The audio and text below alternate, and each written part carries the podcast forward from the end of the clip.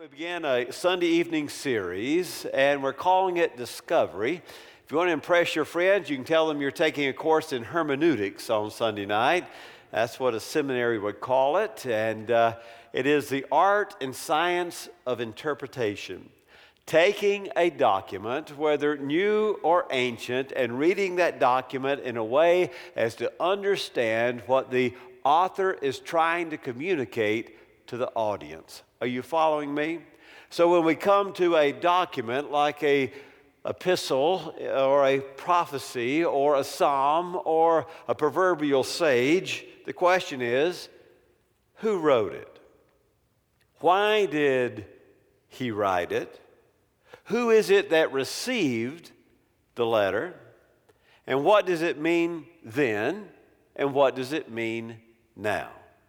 When we, we come to a psalm, say Psalm 23 here, who wrote it? Why did he write it? Who received it when he wrote it? What did it mean back then to the original hearer? And what does it mean now to me at the graveside reading it at a funeral? Whenever we come to an ancient document, the overarching question is what's the occasion? What prompted this person to write this kind of letter or document to those people? What is the occasion that caused the letter to the church in Corinth to be written or Philemon to be written? A letter about Onesimus, you know the story. What, what caused it to be written? Now, the difficulty with interpretation is it's not like math. If you don't like math, you might like interpretation. With math, one plus one is always two. It's easy, right? I mean, now you can get some very difficult math, but the rules still apply. There may be different ways to get to the same answer, but the reality is it's hard and fast, it's black and white, it's gonna add up. If you're a CPA, the books have to balance to the penny. When it comes to something like reading a narrative or a piece of poetry or a prophecy or apocalyptic literature like Revelation or Daniel, then, well, it's not quite like math, is it? It is a science, I'm going to give you a, a, toolbox over these next few weeks, and you can put them in your toolbox, and then you can try to apply the tools you have to the documents to understand what they mean. And it, so it is a science, but it's also an art. And therefore, some do it a little better than others because there is both science and art to it. We have to become a historian. What was it like in the first century or in a BC century when this book was written? We have to become a sociologist. What people group are the Samaritans and how are they related to the Jews and what would be their habits and how would their worship habits be different from the Jewish worship habits and why do they have a different temple and why do they accept different books for their scripture? You have to become th- something of a psychologist if you're reading the Apostle Paul. I think you've learned that through going through Romans. What's on his mind?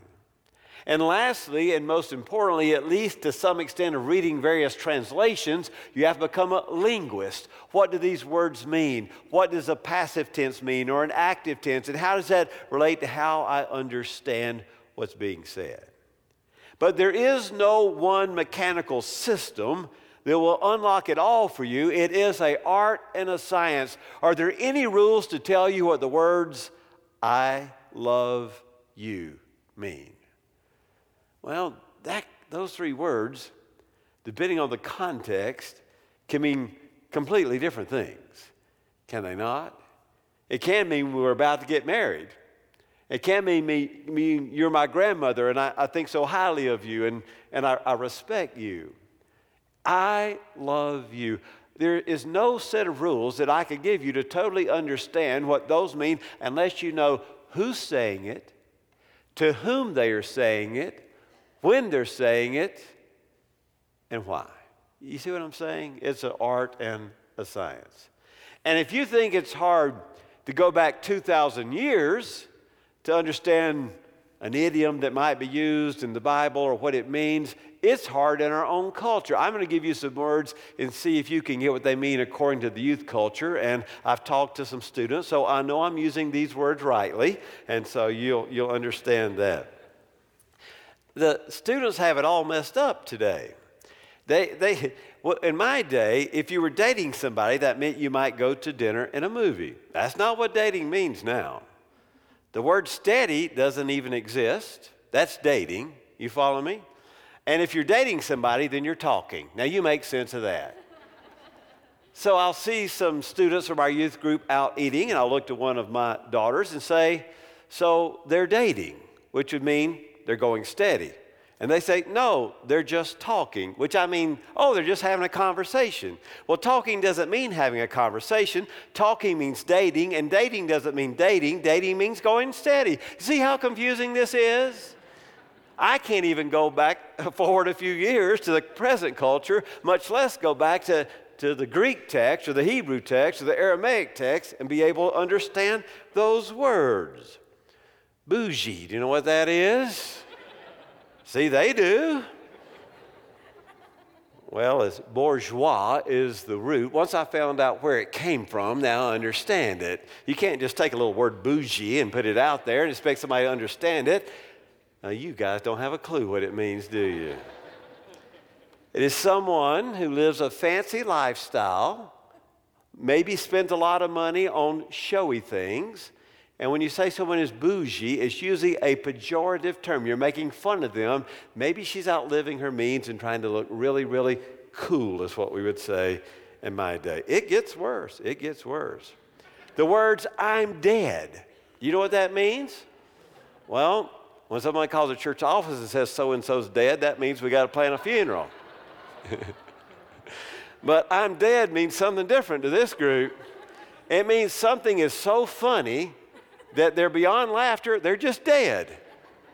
So when they're laughing at something, they'll say, I'm dead. And I'm like, we got to do a funeral. But it doesn't mean you're doing a funeral, it means something's good and it's funny. You got it? You don't got it, and that's why it's hard. Okay, woke. I don't know if I'm going to even interpret that for you. It can be positive to you or negative to you, depends on what spin you put on it. But if someone is woke, now Back in many of your days, that meant someone has awakened out of her bed and is ready to go to work. To be woke today does not mean that you've just quit snoring, it means something completely different than that. Or something's really, really good is sick now. That's kind of old now, I think, actually, to say something is sick. But if somebody says that, that's sick, I think, well, that must be terrible. But no, sick is good. You see? The doctor's shaking his head. He's saying sick is not good. But, but to them, sick is good. I guess I've demonstrated now, if anyone shook here this evening, what it. how difficult it is to even understand the languages, the language in terms of our own culture that's underneath us. They do that so we won't understand what they're saying, right? And you really won't understand what they're saying because when they say, Are you dating? No, we're just talking. That means they're dating, mom. You better, better be careful. Well, we have to bridge that gap between the cultures. We have to bring together the linguistic, the language issues, the historical issues, the social issues, the cultural gap that exists between ancient times and modern times, and our culture and their culture. The tendency that I see, not only amongst common readers of Scripture, this is actually a tendency amongst scholars, or I would say so called scholars, and that is what I would call a reader interpretation or a reader response interpretation. For, and I do not accept that as an adequate way to approach Scripture. A reader response orientation says, I can open up this Bible and I can find a passage and I can read it, and whatever it means to me, that's what it means. That's called reader response. Whatever, I open it up, I read it, whatever it says, that's what it means. Well, that's kind of an arrogant approach, isn't it? It wasn't originally written to me. As Robbie said, it's written for me. But there was an original author who had an original audience, and what was written meant something was being communicated. I'll give you an example of an extreme reader response interpretation.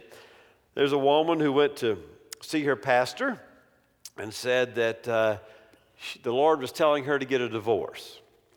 Now, she had no biblical means by which to get a divorce, no biblical reason to get a divorce. She was romantically relating to another man who wasn't her husband, and she was at fault, and she just said she wanted to get a divorce. And the pastor said, Whatever put it in your mind that the Lord who says, I hate divorce, and the prophet wants you to get a divorce. She said, I opened up my Bible this morning. I opened it up to Ephesians 4 24, and it said, Put on the new man. There you go. She was serious. Now, that is ultimate reader response. She didn't have any idea who Paul was, or why Paul would say to Ephesus, put on the new man, or who the new man is, or how you'd put him on. but in her life, she wanted a new husband.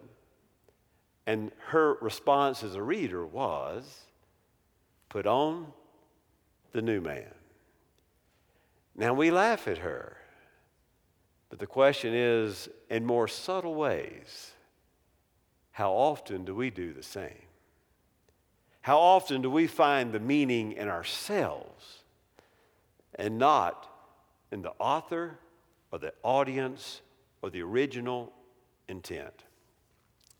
A big word for it, I like to interpret trying to find authorial intent. What did the author mean? What is the intent of the author? Not what is my intent as a reader. But we live in such a self centered culture and day that you can see how reader response, and there's actually well, they would say legitimate scholars who read a response is the way they read a text, and they say the meaning is found in the reader and not in the writer, and not even the original audience. You see, it's a way of looking at the text, it's a tricky way of making uh, Play Doh out of uh, silly putty out of, out of Scripture. Well, none of us comes to Scripture completely objective. We all have our presuppositions. We all bring our past and our present and what we suppose to be our future to the text. And so, what we're trying to do in these next few weeks in putting together this interpreting class here is to help you as best you can be as objective as you can to read the text as the author intended you to read it. Well, where is the meaning then?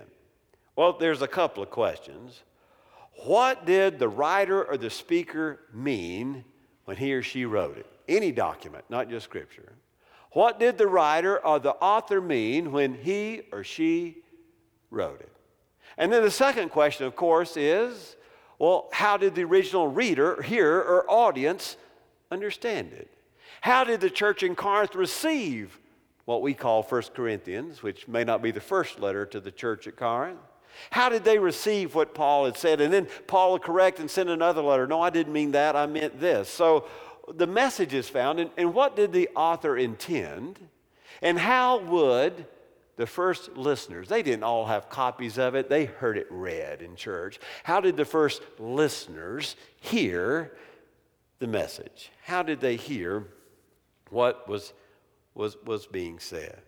Well, the text has meaning. The meaning is in the author and as is received by the original audience, and that's very, very important. So, when you're reading a book, you need to know something about the author. In fact, when you know that the writer of the Gospel of Luke is a physician, it kind of helps you understand why he places emphasis on some stories and not other stories. And he, he kind of sounds and talks like someone interested in science and he observes healings in a different way than do the other gospel writers. Or if you're reading something from the Apostle Paul, you need to know he's a Jew. You need to know he's a Jew who obeys the law, meaning he is a Pharisee. It might even help you to know he's a tent maker. You see, what do we know about Paul? Was Paul married, single, divorced? We won't go into all that tonight, but if you're going to read Paul's letters on marriage and his advice and single and staying single, then what was the marital status of the apostle who pens 13 letters of the New Testament? It might make a difference in how you, you read them. You, you see what I'm saying? What is the audience? What is the relationship with the author to the audience? Are they friends Ah, when Paul writes to the church in Philippi, they're his friends, they're his joy. When Paul might write to Galatians, he might be mad. You see, I won't call them foes, but ticked. Paul's ticked. You need to know his mood when he writes. I'm surprised how quickly you have deserted, he writes to those in Galatia. Well, 2,000 years have passed. Talking about some Old Testament books. It may be 3,000 years have passed. And so we got a long bridge to build back to the original author and the real audience to understand what's going on. We cannot impose ourselves any more than cannot be helped upon an ancient text and make it mean what we want it to mean, can we? and we can ruin some text. I'll give you an example Luke 10, the story of the Good Samaritan. Our children learn reading the story of the Good Samaritan coming up through Sunday school, and they associate those two words, Good Samaritan. It's written right there, not in the original writing of the Gospel of Luke, but right there in the Bible heading. Some editors added the word Good Samaritan, and so the kids say, Oh, the Samaritans are good. Well, that ruins the story. The Samaritans are not good. The Samaritans are, in the eyes of the Jew, awful. You, find, you see what I'm saying? So when you call the Samaritan good to your kids and your grandkids, and they think, oh, Samaritans are good people, then you, you've lost the whole history of the sociology of the text, and that is the Jews hate the Samaritans. In fact, they won't even travel through Samaria, will they? Unless they're Jesus. They'll go the other side of the river, go up north, come over. They're not going through Samaria. That's what's surprising and shocking about Jesus is he travels through Samaria. You see, they hate the Samaritans. Worse than they hate Gentiles. Samaritans are half Jews, half breeds. They worship the wrong place. They got the wrong books in their scripture. They're trying to help us rebuild a temple when we don't need help from the likes of them. And so when Jesus tells his story to Jewish lawyers, the end of the story, the Jewish lawyer is not the hero, but the dreaded Samaritan is the hero of the story. That's shocking. In fact, if you were to tell today to a Jew, you'd say an Arab terrorist is a hero. Now that changes the story, doesn't it? But you go around calling the Samaritan good, you've ruined the story. You see? Because the sociology, the different cultures involved in that, that story. We must avoid the tendency to regard our own experience as a standard for interpreting what we see and read. We all suffer the same malady, and that is to expect that our own experiences of the world are normative, valid, and true. How Howie has viewed the world, has experienced the world and views the world as normative, valid, and true. Well, that's so until I meet somebody else who sees it from a different perspective and enriches me and teaches me another way of seeing the world. Right? Well, for example, we'll go to the issue of, of slavery. Now, we got the book of Philemon, where Onesimus is the slave. Philemon is a slave owner, and Paul leads Onesimus to Christ. He writes a letter called the book of Philemon. Well, prior to the Civil War, there was an interpreter by the name of J.A. Hopkins who read uh, Philemon this way. He wanted to own slaves, and so he read this way Paul finds a fugitive slave and converts him to the gospel, and then sends him back again to his old home with a letter of kind recommendation. Why does St. Paul act thus? Why does he not counsel the fugitive to claim his right to freedom and defend his right to be free? The answer is very plain. St. Paul was inspired and knew the will of the Lord Jesus Christ and was only intent in obeying it. And who are we that in our modern wisdom presume to set aside the word of God? So there's Hoskins using his worldview as a southern slave owner to read the book of Philemon in such a way as a reader response to defend the owning of slavery. You see? Well, what are our challenges? First of all, there's the distance of time. From now all the way back then. Well, where is back then? It's 2,000 years ago or 3,000 years ago. Depends if you're doing New Testament or Old Testament. And so, one of the things that we have to bridge is this bridge of time a lot of time has transpired, and if we can't keep up with youth culture terms or young adult terms within the last 10 years, how can we possibly keep up with the idioms of ancient Greece? There you go. It's the distance and the bridge of time. And then there's cultural differences. Cultural differences. Have you ever been to a different culture and everything's different? You wonder why they do this and how they do that. And well, I'm kind of from a different culture, the old South, South Carolina. I had to understand some things about West Texas. I'm a missionary here, and I, have been here long enough, and you've adopted me, but you don't have the appreciation for boiled peanuts that I do. It's just not, not there. I don't understand that. I, I took Dan with me to do a revival in South Carolina and on the side of the road there was one of those big trash cans and a fellow was boiling boiled peanuts. I was so excited that i could treat dan to a southern delicacy. We pulled over and dipped out of the trash can and dan took about two of them and he said pastor how many of these do i have to eat? I said dan not another one. You just hand me your cup he didn't know how to suck the juice out and split it with his tongue and spit it out he didn't know anything about all that New Year's Day, you just do black eyed peas. That's pennies. We do collard greens. We want cash. We do peas and collard greens. That's pennies and cash if you're going to get both of them. And how many of you wake up on New Year's Day and say, Rabbit, rabbit, rabbit as your first three words? In the Old South, that's good luck all year long. And that fella Samson, why didn't he cut his hair? What's that about? Was he just a hippie or is there a scriptural reason? Is there a Nazarite vow that would cause him to let his hair grow long? And what does that mean? And what else goes with growing hair? You see how culture gets odd? You don't, when's the last time you've seen a young man with long hair and he says, I'm doing the Nazarite vow? No, no, it's not the Nazarite vow now, but for Samson, it was. And why would in those days they take oil and anoint a priest and a king and someone sick? And why would you use oil on those three occasions? And why would that make sense? And when you want to get a piece of land in the book of Ruth, why would you take your shoes off? Why on earth did you take your sandal off to redeem a piece of land for your family? And why? What does that mean to take your. You see how this gets? You have to know another culture. And anytime you go on a mission trip, we don't just send you there. We have someone come from that culture and say, You really don't do this. This will be really offensive. And if they serve you this, this is the way you eat it. And if they say this, this is what it means. I mean, you, you can't go from here to the Northeast without us having to give you a class like that, can you? The cultures are different. Someone who's been there and knows the culture and the people and the language, can they help us understand because we're lost? It's all different there.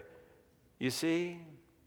And what about these Levitical purity laws? In Leviticus 19 19 says, Do not wear clothing woven of two kinds of materials. You, you out there having the polywool blends, you have just, you have broken the Torah right here. Leviticus 19 19. No polywool blends, only one type of garment. You see how complicated it gets? I think you can wear your polywool blends. That's, that's, that's okay. Cultural distance, time distance geographical distance. Different time, different place, biblical times. You say, well, we can go to the Holy Land and visit all those places. You can and you have and you will, but the culture there has changed in the last 2,000 years than it was when Jesus walked, and some of the cities are under a lot of feet of dirt, and it's different now than it was then. And then we have the distance of language the distance of time, the distance of culture, the geographical distance, and then the distance of language. The Bible's written in basically three languages Hebrew and Greek primary, and then Aramaic for a few sections of the Old Testament, very limited, but a few. And to really understand these works and these documents, ideally you would be able to read Hebrew and Aramaic and Greek. And you can't, and so we translate it and it's put out there. And but the problem is a translation itself also includes interpretation. Do you understand? You ever see someone preaching a revival and the guy's translating and the preacher says something, he goes like this. I mean, how do I say this in the new culture? Let me give you an example. And that's why it's actually good to use multiple translations because it helps you see the confusion back in the original, original text. In 1 Corinthians 7 1, the NIV reads, It is good for a man not to marry. NIV, 1 Corinthians 7 1, it is good for a man not to marry. The King James Version, the RSV says, It is good for a man not to touch a woman. The Phillips translation says, It is a good principle for a man to have no physical contact with women. And the NEB, the New English Bible, says it's a good thing for a man to have nothing to do with women, basically at all. There you go. Well, what does the Greek say? We're not going to do that tonight. We'll do that when we do 1 Corinthians, and we can help you with the Greek text. But you see, if you would read four translations of 1 Corinthians 7 1, you get the idea there's something unclear here. I, need to know the context. What is Paul saying in 1 Corinthians 7 to understand is the NIV right? Is the RSV right? Is the NEB right? Which one is right? All that to say is even when we read a translation, someone has made some decisions for us. Well, why do we want to understand Scripture? Because there's an eternal relevance to the Word of God. Heaven and earth will pass away, my grandfather used to say, but the Word of God will stand forever. We still study these old prophecies and books and songs and wisdom sayings because they mean something to us. They are dear to us. We can see earthquakes and 9 11s. We can experience pandemics viruses, and our whole world seems to change. It seems to be like the psalmist says that the mountains are slipping into the heart of the sea, and the waters, well, the whole earth, it's quaking and foaming. And we want that city whose streams make glad the city of God. We want something that doesn't change. Something that is as true today as it was yesterday. Heaven and earth will pass away, but the Word of God stands forever. And we believe that while Paul was writing to the church at Corinth or to the churches in the region of Galatian or to the happy church at Philippi that was his joy, we believe all that to be true. We want to know the author and the audience, but we also want to know what does that mean to me today? In West Texas, in Amarillo. How does that impact my life, my walk with Christ? When I read about the suffering of the early believers in 1 Peter, how does that relate to my suffering and my sickness and my fiery trial?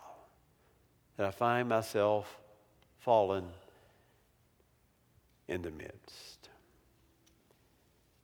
We need to be sure in the midst of it all that we hear God's voice, God's word, written by so many different authors over such a great span of time. And what makes these books different than all the other books? There's only one book that matters. I've got a library full of books. But there's only one book that really matters in the end, isn't it? And that's this book. And no other book is like this book. No other book has the right to claim your life like this book makes demands and claims on our lives. And Shakespeare is interesting, but Shakespeare is not scripture. It's, it's different, isn't it? Thus saith the word God Almighty. The Word of God creates something out of nothing. The Word of God is never null and void. It always accomplishes what God wants it to accomplish. The Word of God can even put on flesh and dwell among us and be crucified and resurrected again. We want to know God's Word. There's nothing as important as God's Word. And how did these books even get collected like this? What is a canon? that just something you fire in a civil war? We're going to do canon next week. Let us pray.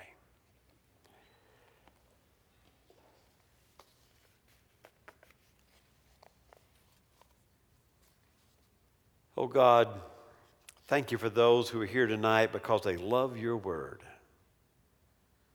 They've yielded their life to your word. And they want to know what it says because they want to walk rightly, live rightly, and be challenged and changed by thus saith the Lord God Almighty.